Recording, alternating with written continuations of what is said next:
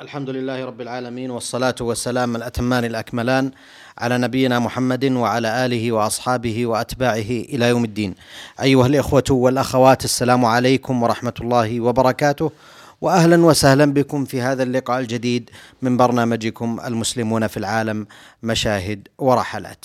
لقاء أسبوعي معتاد نعقده مع ضيفنا الكريم معالي الشيخ محمد بن ناصر العبودي الرحالة والداعيه المعروف والذي يتحدث في هذا البرنامج عن زياراته لأحوال المسلمين في العالم. معالي الشيخ محمد ما زال الحديث متصلا عن زيارتكم لأحوال روسيا ووقوفكم على العديد من المشاهدات هناك. هل من مزيد من ذلك؟ بسم الله الرحمن الرحيم. الحمد لله رب العالمين وصلى الله وسلم وبارك على عبده ورسوله سيدنا محمد وعلى آله وأصحابه أجمعين. أما بعد فإن الأمر كما كرمتم أيها الأخ الكريم الدكتور محمد بن عبد الله أمشوح. كان الحديث عن آه، روسيا الاتحادية ولكن كنا نتحدث عما يتعلق بأحوال المسلمين في جمهورية روسيا الاتحادية وهي جمهورية واسعة. يكفي أن نعلم أن مساحتها أكثر من مساحة بلادنا سبع مرات. وناهيك بمساحة بلادنا السعودية. وقلنا في الحلقة السابقة وأوضحنا أن المسلمين يوجدون في جميع أراضي روسيا وليس وجودهم مقتصرا على جهة دون جهة. حتى المناطق القطبية والمناطق النائية فيه وجود فيها وجود إسلامي للمسلمين ومن الممكن أن نلخص كل ذلك فيما يلي أي مواطن المسلمين الأكثر. فمن ذلك القوقاز الشمالي فيه جمهورية داغستان وجمهورية الشيشان وجمهورية انغوشيا وجمهورية أوسيتيتيا وقباردين بلغار وقرشاي وشركشاي وأديغيا. هذه كلها جمهوريات اسمها جمهوريات آه، بالقبائل الإسلامية التي تقطنها. لكن تحقيق الإسلام ليس بهذا القدر. أذكر أنه عندما آه، وصلنا إلى جمهورية آه، شركس أديغيا وهذه في القوقاز واجتمعنا برئيس الجمهورية وهو من أبناء المسلمين لأنه لا يجوز أن يكون رئيس جمهورية ولا رئيس حكومة إلا من أبناء الطائفة التي كانت لهم البلاد قبل أن يحتلها الروس في زمن آه، القياصرة.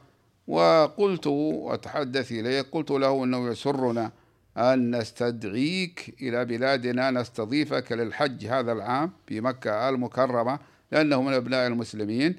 فقال بلغته التتارية التي يعرفها أخونا المرافق الوفد ومعنا في ذلك الوقت وهو الأستاذ رحمة الله ابن عناية الله قال فقال لجماعته يظن أننا لا نفهم قال ولكن أنا لا أعرف كيف أصلي آه، فأخبرني بعد ذلك الأستاذ رحمة الله قلت له سنجتمع إليه اجتمعت إليه وقلت له الحقيقة أننا نعذر بعضكم لأنهم كانوا نشأوا في جو شيوعي وأنت لم تعرف إلا الشيوعية قال هذا صحيح. ولذلك لم تعرفوا تأدية الفرائض فنحن مستعدون أن نعلمكم ومستعدون أن نرسل لكم من يعلمكم أمور دينكم وعلى وأهمها على رأسها الصلاة. فقال هذا طيب ولا أدري أكان كلامه مجاملة أم كان آه، من قلبه. ومن هنالك مناطق غير هذه الجمهوريات. هنالك جمهوريات للمسلمين وهي التي ذكرتها أو بعضها. وفي هذه المناطق يوجد عدد كبير من القوميات يعني غير المسلمين وكذلك قوميات المسلمين. حتى إن جمهورية داغستان وحدها توجد قوميات كثيرة فيها لكل قومية لغة على حدة حتى بلغ عدد اللغات فيها سبعا وثلاثين لغة. وهذا أمر عجيب وقد بحثت عن هذا كيف يكون هذا؟ كيف يجتمع 37 لغة في منطقة آه، جبلية آه، واحدة؟ ولماذا لم يتواصلوا؟ لأن التواصل معناه أن تنهزم اللغة الأضعف وتبقى تتغلب اللغة الأقوى. فقالوا السبب في ذلك أن هذه البلاد بلاد خصبة وأهلها سكانها لا يحتاجون إلى أن يخرجوا منها بحثا عن الطعام ولا بحثا عن الأنصار لأنها لا يهاجمها أحد وهي بلاد خصبة فالذي فيها يجد ما يعيشه منها. بلاد تسقط عليها الأمطار في الصيف غزيرة فيزرعون عليها وتسقط الثلوج في الشتاء فينتفعون منها في زراعة القمح لأنهم يزرعون القمح قبل سقوط الثلج ثم إذا سقط الثلج عليه أذهب ورقه ولكن جذوره تتقوى. حتى إذا ذهب موسم الثلج صار قويا منتجا. هذا السبب الذي يجعل أنه في آه، داغستان 37 لغة لأن بعضهم لم يكن محتاج إلى بعض. مثلا هذا يذكرنا باللغة العربية. اللغة العربية نحن كما نعلم تمتد على مسافات طويلة لكن الجدب والقتال والاتصال يلجي أهلها إلى الاتصال بالآخرين من سكانها في الأماكن الثانية. فهذا يوحدهم هذا من الأسباب. أما الجمهوريات الأخرى في روسيا فكان الشيشان يمثلون أكبر عدد من المسلمين قبل الحرب في جمهوريتهم. يعني أكبر نسبة من المسلمين للشيشان هي في جمهورية الشيشان وذلك بمليون نسمة. ثم يليهم الأفاريون ثم القرشاي والشركس والشعوب الأخرى. هذه كلها شعوب أساسا شعوب مسلمة والآن لهم آه، يعني لا يزالون يستطيعون أن يؤدوا شعائر دينهم ويظهروا دينهم ولا أحد يعارضهم. وتتعدد لغات الشعوب الإسلامية في روسيا بتعدد قومياتهم. لذلك تم تقسيمهم حسب اللغات التي يتكلمون بها إلى اللغات الأتراكية. والأتراكية نسبة إلى الأتراك والأفصح أن يقال اللغات التركية أنا غلط في لفظة أتراكية ولكنهم السبب في ذلك أنها ينتمي إلى هذه اللغة شعوب التتار والبشكير والأزبك والتركمان والقازاق والبلغار والقرشاي والكومك والنوغاي والقرغيز. هؤلاء كلهم سنيون على مذهب الإمام أبي حنيفة وقد هاجروا من بلاد تركيا الأصيلة. التي تقع آه، في الشرق إلى هذه البلاد وجاءوا بلغتهم. اللغات الفارسية ينتمي إليها شعوب الطاجيك والأوسيتيين والأكراد. بالنسبة للتاجيك فكلهم سنيون على مذهب الإمام أبي حنيفة. أما الأوسيتيون فمنهم أربعين بالمئة من المسلمين أغلبهم سنة أحناف وقليل منهم شيعة. واللغات الإيديغية بمعنى الشركسية ينتمي إليها شعوب الشركس والإيديغي والقبرداي وهم كلهم سنيون أحناف. واللغات القوقازية الأخرى في روسيا ينتمي إليها شعوب الشيشان والأنغوش والداغستانيين. هؤلاء حوالي عشرين قومية وأغلبيتهم سنيون على مذهب الإمام الشافعي وفيهم قليل من الشيعة وتنتشر فيهم الفرق الصوفية بكثرة وخاصة في داغستان. والتعليم للمسلمين هو تعليم علماني حكومي. التعليم الحكومي تعليم علماني حكومي. لكن في الوقت الحاضر أصبح التعليم الإسلامي موجودا في عدد من المدارس الحكومية في المناطق الإسلامية. يعني إذا كان الأكثرية للمسلمين فإنهم يجعلون حصصا لما يسمونه الثقافة الإسلامية لأنها هي ثقافة أغلبية البلاد في الجمهوريات المخصصة للمسلمين فيكون فيها شيء تعليم المبادئ الإسلامية. اللغة الروسية هي اللغة الوطنية العامة لمواطني روسيا الاتحادية كلهم ولكنها ليست عامة الاستعمال موجودة ولكن اللغات لغات المسلمين موجودة في الجمهوريات القومية الخاصة بهم. ومشكلة المسلمين الذين يعيشون كأقليات في المدن الروسية الأخرى. هذا هو أصعب شيء لأنهم نسوا لغتهم الأم. هؤلاء أقليات حقيقة. إذا فرضنا أن موسكو فيها مسلمين فإنهم يخالطون الروس وهم أقلية فتذهب لغاتهم وتضمحل. ولكن أبناء عمهم في البلاد الثانية الجمهوريات من روسيا لأن روسيا واسعة يكونون موجودين. وتتضمن لغات الشعوب الإسلامية ثروة ثقافية غنية جدا. يضمن ذلك للثقافة التي تتصل بالإسلام الاستمرار والنماء واللغات القومية للمسلمين تتضمن الأسماء الإسلامية والكلمات المأخوذة من القرآن والسنة النبوية باعتبارها كلمات أصيلة في هذه اللغات في حين تكون تلك الكلمات غريبة على اللغة الروسية ولا تجد فيها الجهاز الاصطلاحي المناسب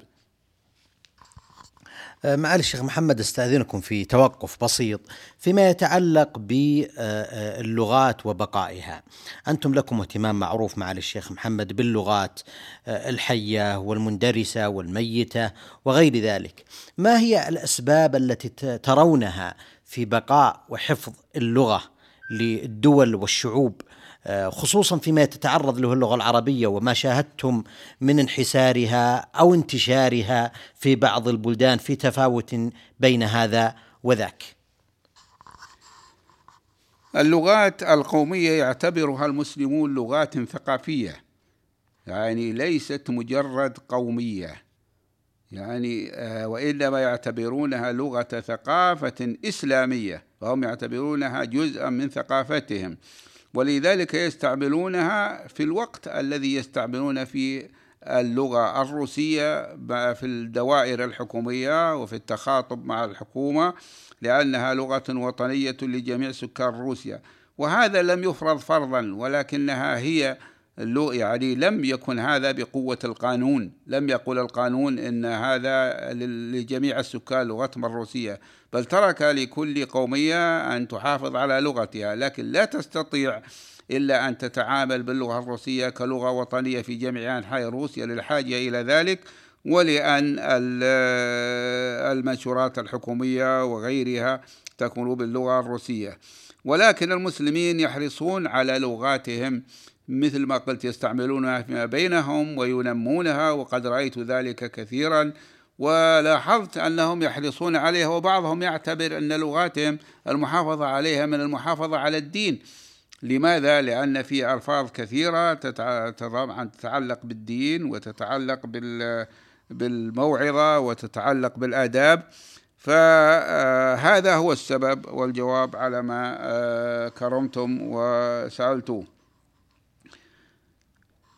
النتيجة نجد أن الأسرة المسلمة المعاصرة الساعية لتأمين مكانة كريمة لها ولأطفالها في المجتمع لا تستطيع حتى أن تأمل في التقدم في السلم الاجتماعي المريح لأنها قد تلقى مقاومة ليس بسبب الكفاءة والمواصفات المهنية بل بسبب الانتماء الديني والقومية. يعني لابد أن يكون معها سلاح من القوم من اللغة الروسية التي هي لغة السكان كلهم ومن الثقافة الوطنية. الثقافة ليس المقصود الغير الإسلامية ومن الثقافة الروسية. كما أن لروسيا مشاركة فعالة في قمع الحركة الإسلامية في طاجيكستان.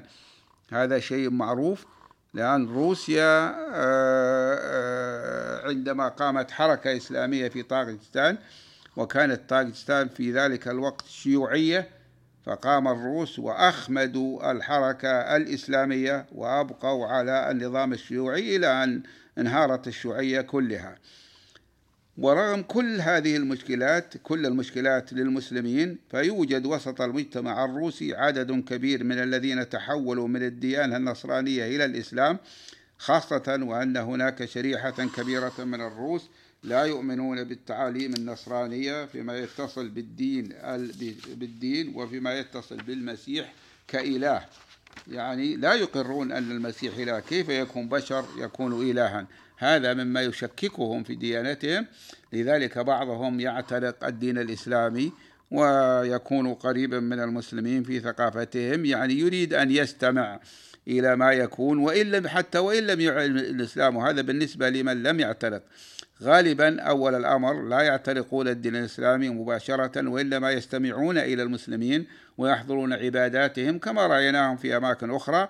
كثير ممن يكون كذلك بعد مدة يعلن بأنه دخل في الإسلام. وأما موضوع قيامه بالشعائر الدينية موضوع قيامه بالشعائر الدينية فإن هذا يختلف باختلاف الناس. بعضهم يقوم بالشعائر الدينية كاملة وبعضهم لا يقوم بذلك. ولكنه يكون مسلما على الأقل لا يقول أنه نصرانيا مع النصارى على المسلمين.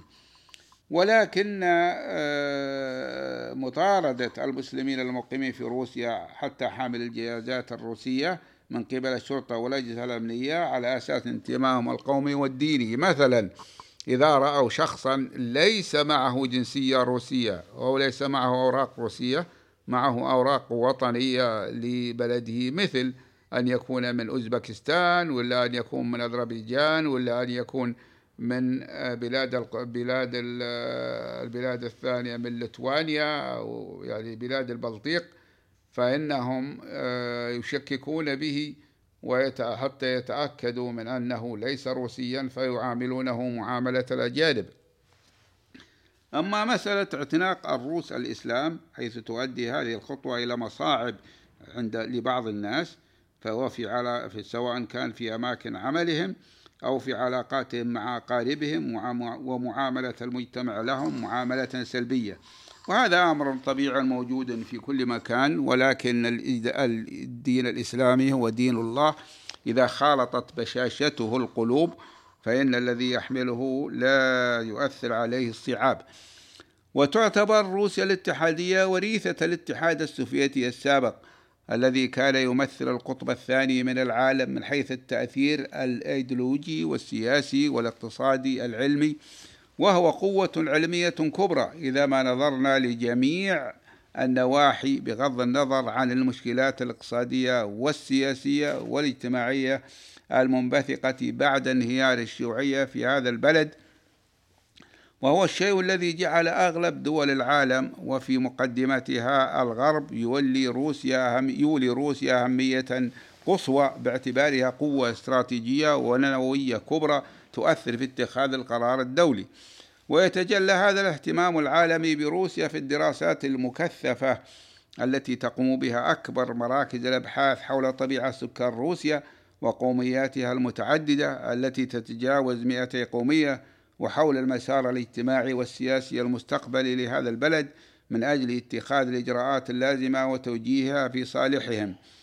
هذا في الحقيقة هو الذي يجري في الغرب. وأما في البلدان الإسلامية فإن ذلك قليل موجود على نطاق ضيق فيما يتعلق بالمسلمين ولكن فيما يتعلق في اتجاهات السكان وفيما يتعلق بمستقبل البلاد ليس موجودا إلا في بعض الجامعات. أما إذا نظرنا للخارطة الجغرافية والسكانية لروسيا فإننا نجد أن معظم أراضي روسيا الشاسعة موجودة في الشرق بحيث تمتد من أوروبا الشرقية عبر آسيا الوسطى إلى أقصى الشرق عند حدود اليابان والصين.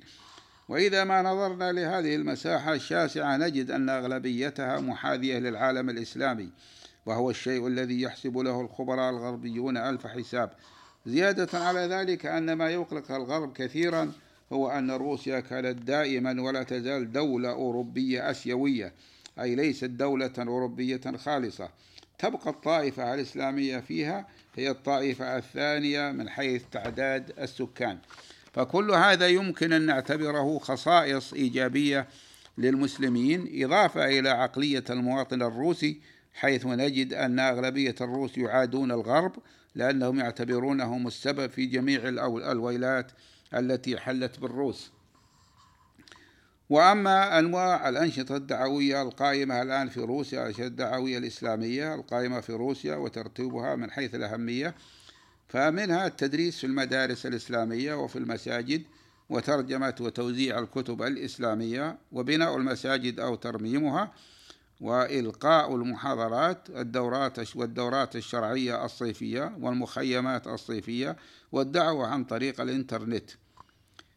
وبعضهم يستغل الإعلام الإلكتروني التلفاز والراديو ولكن ليس على نطاق واسع.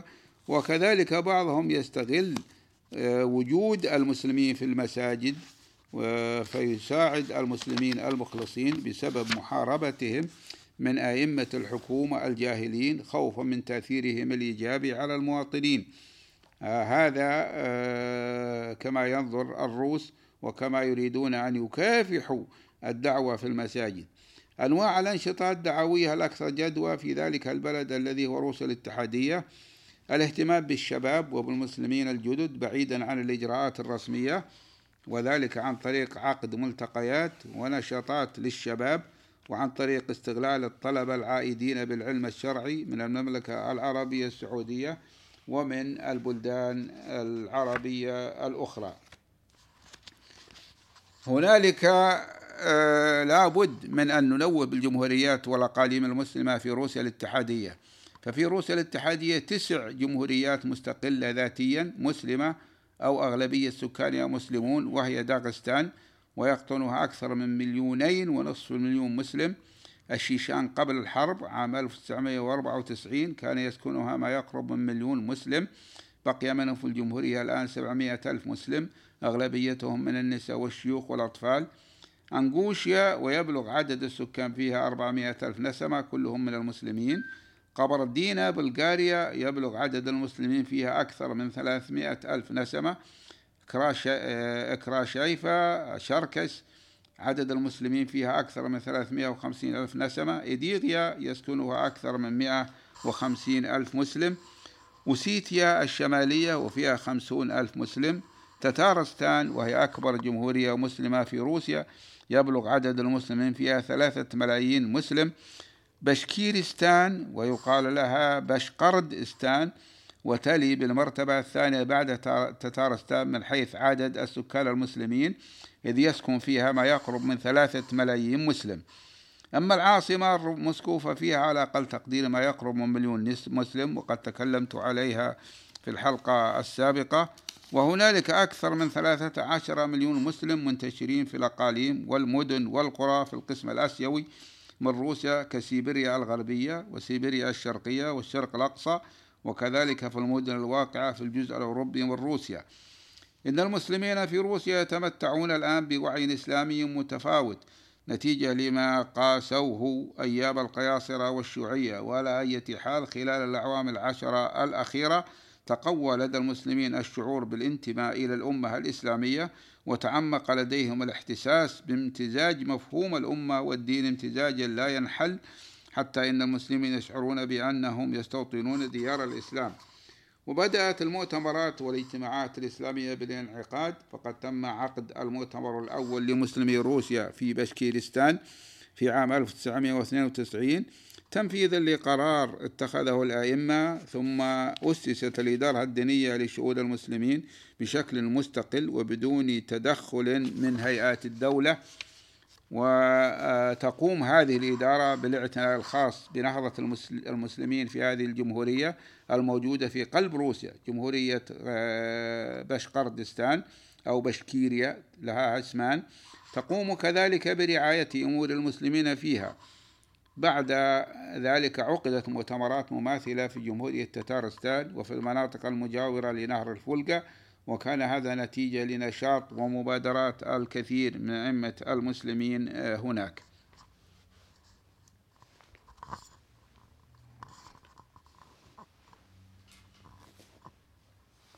آه، معالي الشيخ محمد آه، قد يرد سؤال مهم في هذه اللحظة وهو أن المسلمين الذين أشرت إلى أنهم يعيشون في روسيا والتي تمثل أيضا دولة مهمة عالمية لها ثقلها الاستراتيجي والعسكري والسياسي الموجود هنا. هل تلمسون هل تلمسون أن للمسلمين الآن دور وثقل من الممكن أن ينهضوا به في عيشهم وتعايشهم مع آه، المواطنين الروس هناك؟ المسلمون على متوسط التقدير يؤلفون عشرين بالمئة من سكان روسيا. هذه أقلية ولكن أقلية كبيرة وهم الطائفة الثانية في روسيا بعد المسيحيين الأرثوذكس ولهم جمهوريات وأماكن تجمع. ففي جمهورياتهم وأماكن تجمعهم لهم اليد الطولة في آه، تدبير شؤون البلاد ويؤثرون حتى على الروس الذي يكونون فيها. ليس ذلك من ناحية القانون أو من ناحية العبادة ولكن من ناحية التعامل والمعرفة والتاريخ. وأما المسلمون الذين هم أقليات متناثرة فليس لهم أي نفوذ إلا فيما يتعلق بأمور دينهم.